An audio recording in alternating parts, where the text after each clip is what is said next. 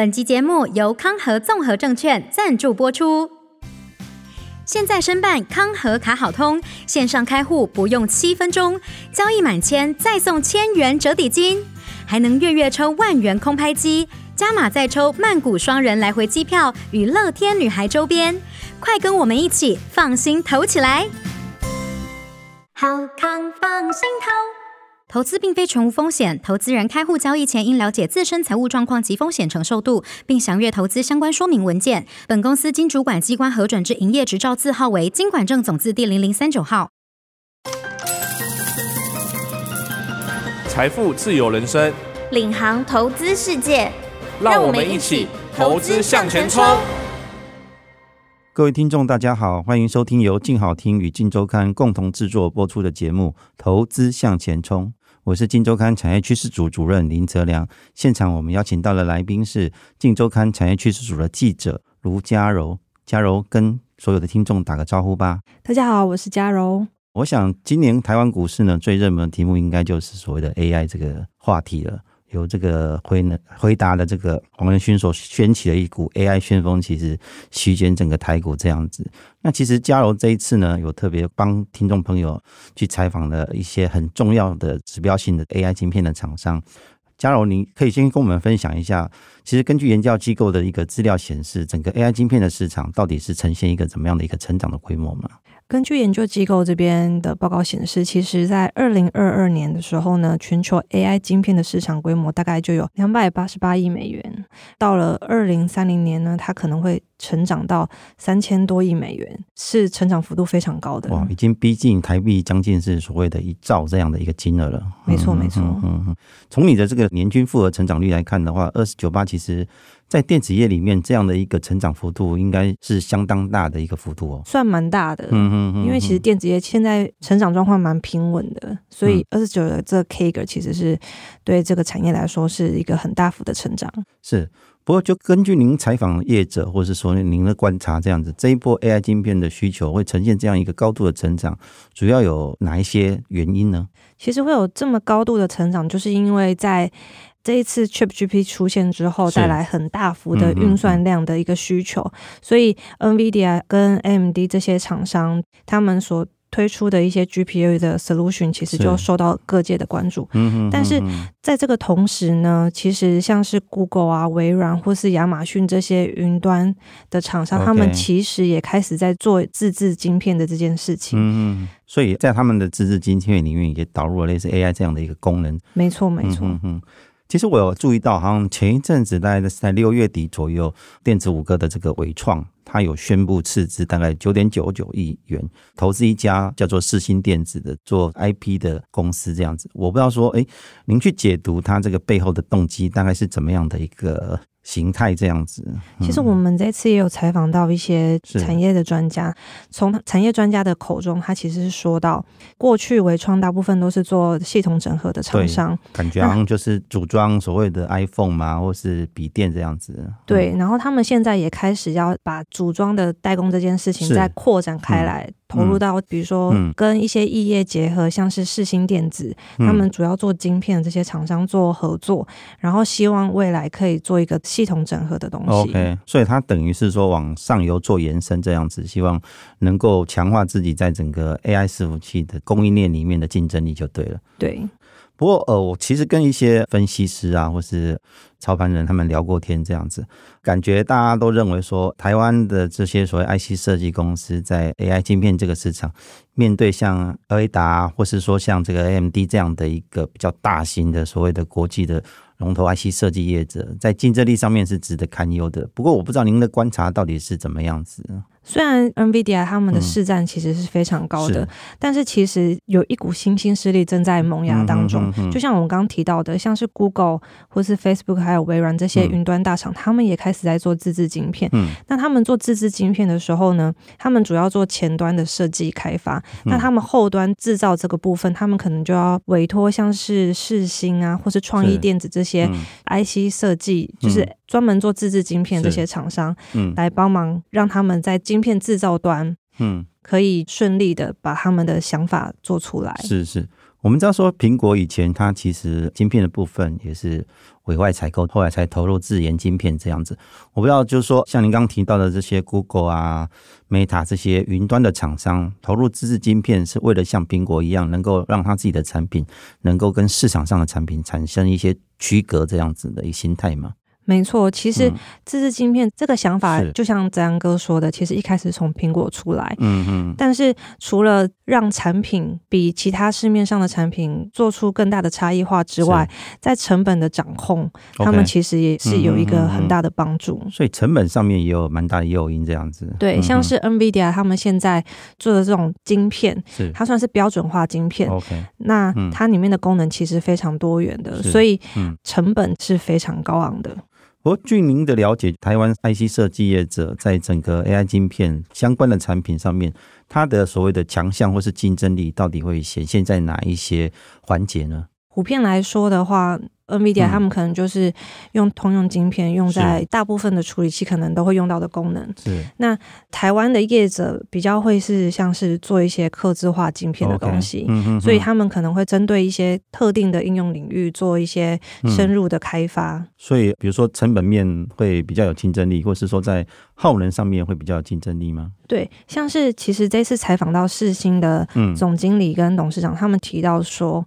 NVIDIA 的晶片实在是太贵了，是他们的晶片，如果比起这种刻字型的晶片来说，成本其实以刻字型的晶片来说，它可以节省大概五分之一到八分之一的成本的费用。嗯嗯嗯嗯，其实价差非常的大，所以客户更倾向去找这种刻制化的晶片方案。因为其实你这一次的访谈当中也有采访到以前外资半导体的金童资深分析师陈慧明。他现在是所谓的巨星的资本管理合伙人这样子，他好像也有提到他对于整个生成式 AI 镜片市场的一些观察，然后他有提到您刚讲到了那个通用型高速运算镜片的需求，跟相关周边运算虽然是一个切入点，但是好像还有其他的一个商机可以。适合台湾的厂商去做这样子是，是以台湾的设计业者来说呢，他认为台湾的强项在于制成，还有降低成本跟降低功耗的这个部分，所以他们会建议说，台湾的厂商可以 focus 在一些高效能运算，跟像是云端服务商 AWS 啊，或是微软这些厂商合作。那指标性的业者就像是刚刚提到的一些创意电子跟世芯科技这些厂商。嗯。嗯嗯嗯嗯其实你这一次很难得访到了世芯的高层董事长、执行长，好像都有跟你稍微分享一些他对整个市场的观察。你印象最深刻的是他们提到哪一些关于他们对 AI 晶片市场的一些想法呢？其实这一次跟董事长聊啊，他说出一些 蛮压抑的话，哦、是就是其实创意电子它主要的核心的客户，就像是刚刚提到亚马逊、还有 Google、微软，都是他们的主要客户，哦、所以他专门专攻这个云端客户的这个市场。对。嗯那我就说，哎、欸，那你们当初怎么跟这些客户合作上的？他就说，他们根本就没有办法跟这些客户沟通，因为。这些客户根本没有办法直接联系到这些客户，即便有办法联系，他说他们小小的厂商，这些客户根本就看不上眼。OK，他们可能一开始找会找像是博通啊这些，高通、博通、英特尔这种，对对对，很知名的科技巨头，巨头是。对，所以自己敲门其实是门槛很高的。听起来不太知道亚洲有这么一家所谓做 IC 的这个 IP 的公司这样。对，那他们说其实他们跟台积电合作蛮久的一段时间。世星跟台积电合作很久了。对，他们其实一开始在做晶片的时候，就是聚焦在先进制程这端。OK。对，所以他们那时候这些云端大厂就是问台积电说：“哎，台湾有没有厂商在做这个东西啊？”然后比较指标性的业者，台积电就把他们介绍给。这些云端大厂，okay, 所以其实是这些云端大厂自己来敲门，是找上试行的。听起来没人是台积电帮忙牵了一个线这样子。对对对对对。嗯、那其实他们的总经理也有说，从二零零三年成立到现在，嗯、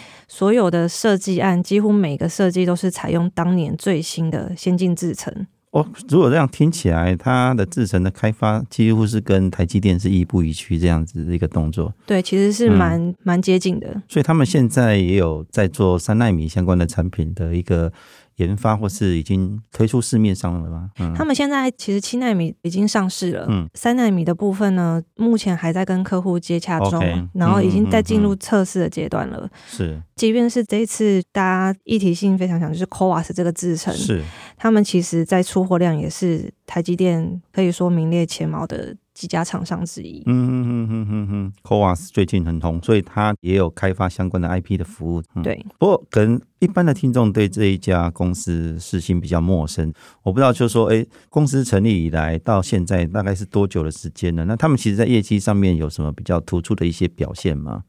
他们成立就像刚刚说的，就是二零零三年的时候成立。嗯、那成立至今已经有五百多个业绩记录，嗯，然后打造了六十几个先进制成的，OK，FinFET 制程的这种 solution。嗯、听起来它的业务涵盖的面向还蛮广的，是蛮广的。那他有提到说，在这个生态里面，客户他们还有台积电这部分是怎么样在共同的运作？嗯，以设计上来说呢，就像刚刚泽阳哥说的，他、嗯、其实。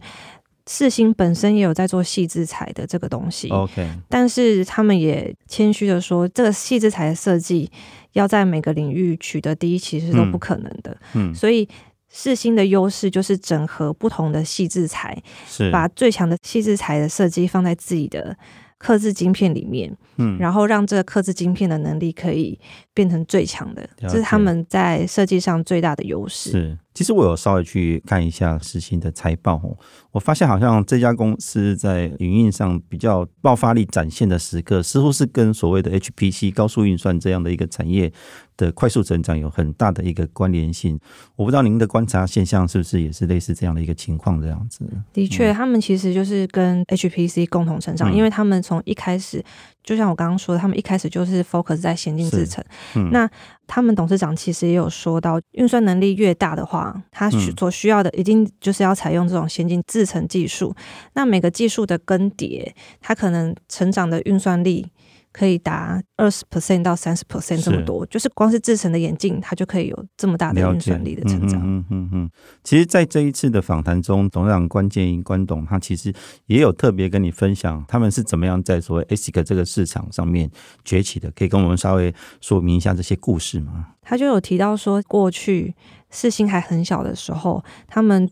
主要的竞争对手都是一些 IDM 大厂，像是富士通啊，嗯 okay、或是东芝、IBM、西门子这些厂商。Okay 嗯嗯嗯、但是因为这些厂商规模都大，世芯很多。对，嗯、但是因为这些厂商在金融风暴之后呢，就陆续退出客制型晶片的市场。Okay 这个退出反而让世芯异军崛起，就是等于市场产生一个空缺在那里，看有竞争力的厂商来就可以分食这块大饼，这样子。没错，没错。嗯，那目前来讲的话。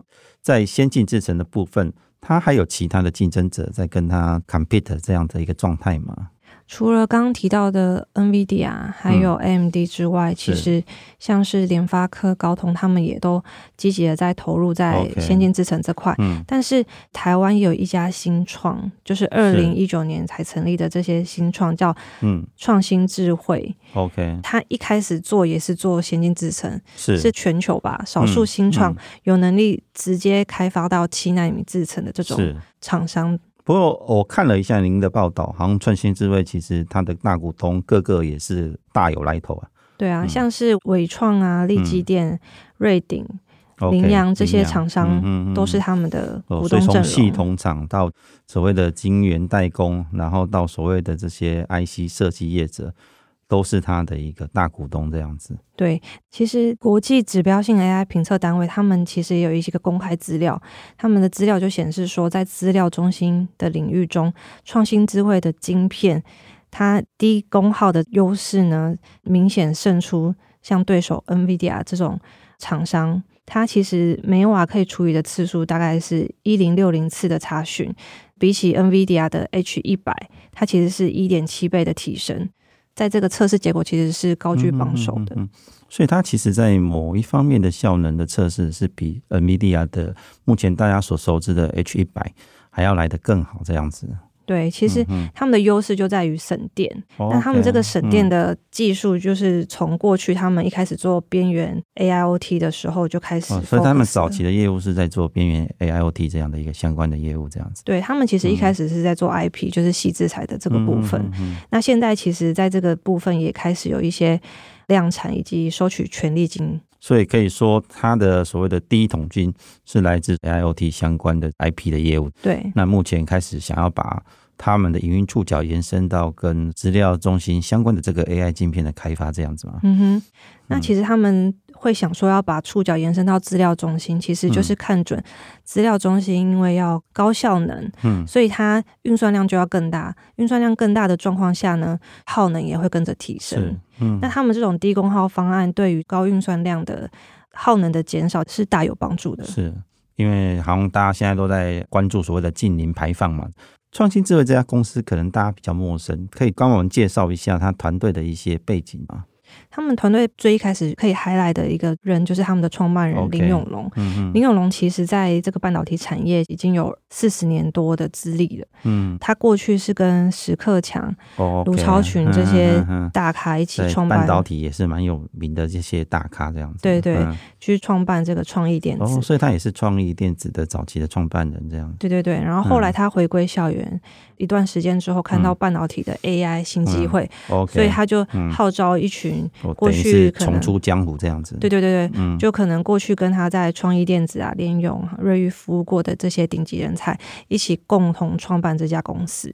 那其实他们最近有一个最新的消息，就是在八月十六的时候就宣布，他们有一个新的生力军，就是挖角。Intel 的前总经理刘景慈去担任他们的执行长。那刘景慈过去就有丰富的资料中心、PC 还有半导体的经验。他这一次的入主，其实也可以看出创新智慧在这些领域的一些与市场连接的一些用意，跟未来想要深耕的一个企图心。是听你这样的解说，感觉创新智慧是军容壮盛了。那我不知道，就说后续在业务方面，他们会优先锁定哪一些领域，或是一些特殊应用的环境去投入？他们后续呢，就营运长那边说到，他们其实未来可能会比较 focus 在。电商啊，是零售，还有社群这些特殊应用领域投入，所以他们已经有看到自己在这些领域发展的一些利基点了。嗯嗯，他们也有偷偷讲说，他们其实在这些领域有一些可能开始要合作了，但是不方便透露厂商。未来可能在这些领域也可以看到他们的 solution 在里面。是。在接近节目尾声时候，有一个问题想要请教您，就是说，不管是创新智慧或是世芯啊，他们针对这个 NVIDIA 这么大的一个竞争对手，他们有什么样的一个想法，能够抗衡所谓 NVIDIA 或是突破 NVIDIA 这样的竞争的一个生态？说到抗衡，我想应该还不至于，是因为 NVIDIA 他们是做标准型的这种解决方案，所以他们聚焦的市场是比较大的市场。是。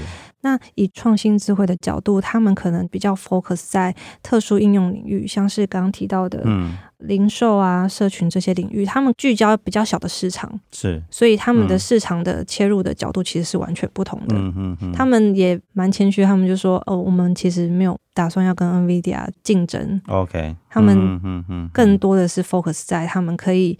深耕的利基市场。嗯嗯，听完您的分析之后，感觉好像未来的所谓的 AI 晶片的市场，可能就会分成用 NVIDIA 这种标准型的产品的一个市场，还有可能会寻求类似世星这样的一个 ASIC IP 的服务公司，帮他们客制化的一个 AI 晶片的市场。对。好，非常感谢嘉柔今天来到现场，跟我们做一个很精彩的 AI 晶片的分享。那再度感谢各位听众的收听，也请持续锁定由静好听与静周刊共同制作的节目《投资向前冲》。我们下次见，下次见，拜拜，拜拜。想听爱听，就在静好听。